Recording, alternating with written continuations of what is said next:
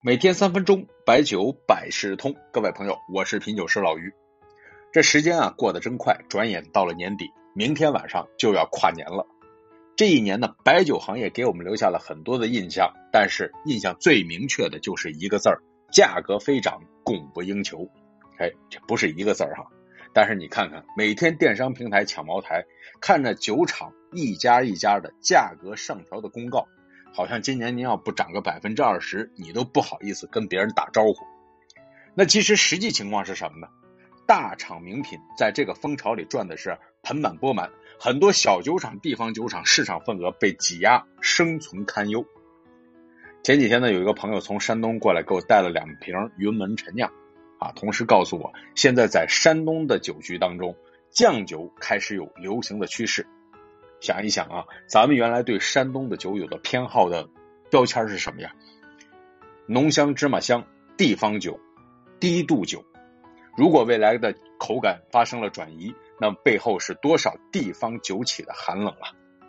对于大多数的中小企业而言，想起了一句话：转型是找死，不转是等死。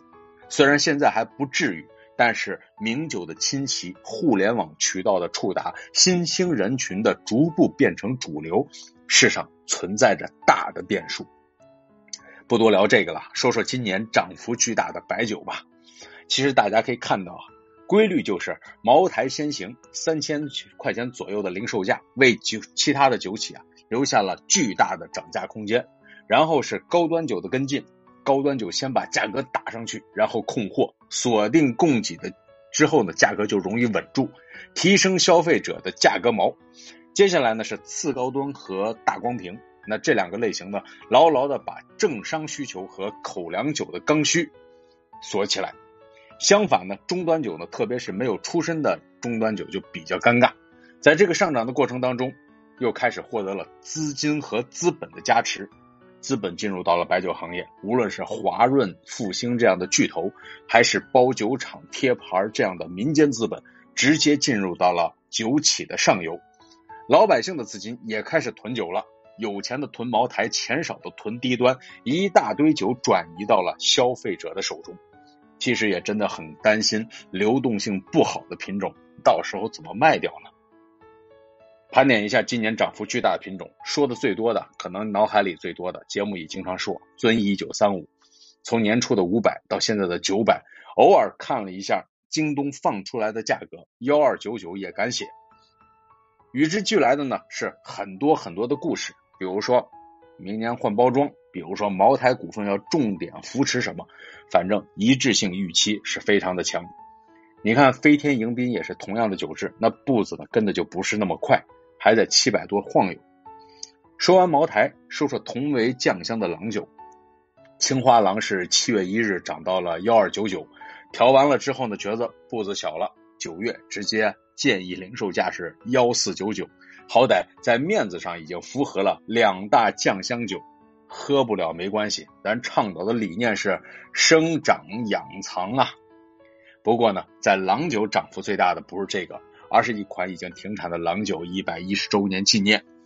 二零一三年这款酒出厂价是六十八元，生不逢时赶上低谷，好容易到二零一七年终于涨到了一百三，也算是翻倍了吧。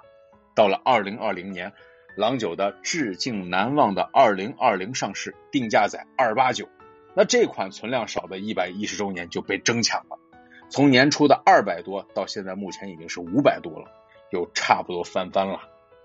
这算是酒质提升吗？更多的是能讲出概念之后与资本的共振呐。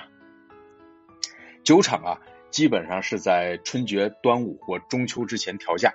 那资本呢，真的是不管时间点那只要是货币宽松、钱变毛了，随时都会进场。所以除了现货之外，股市里边何尝不是一掌声一片啊？呃，虽然年底的白酒振幅加大，那像酒鬼。汾酒、金辉，那哪个不是涨幅超过了百分之二百？网友不是有句诗吗？年少不知白酒香，错把某某加满仓。这个某某放之四海皆准呐。不光是网友，红星二锅头那也借着大豪科技。那最后呢，白酒已经都被谁？被地方国资都盯上了。你看茅台把股份一部分给了贵州国资，上个星期，老白干也把百分之十无偿划给了河北财政厅，市值近二十五亿啊！干嘛去了？估计是解决地方债务了。所以有个新词儿叫做“白酒化债”，化解地方债务。白酒上涨之后的新功能啊！这越说呀，感觉故事越多。还有今年的收藏市场也是大涨。圈外的朋友啊，可能感触不深，但是其实有没有感觉到，现在能看到的稀缺稀缺的品种越来越少了，精品极品越来越少了，厂家也开始参与到老酒的玩法当中去了，铁盖、黑白标，就连次新都跟着涨，还有纪念酒的茅台啊，生肖这样的品种，如果不是年末发发力，那都不叫上涨。看一看现在的大坛、小批量、陈酿酒质，只要是不再生产，那都具备了炒作的价值。有机会啊，跟大家说说我最近观察的一些大坛，真的变成了很多企业家的摆件了，多了一些场景啊。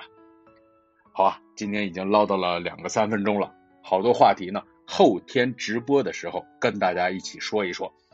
一月一号晚上九点首次直播，有空您别忘来捧场。咱们围炉小饮一花开，每到神池尽一杯啊！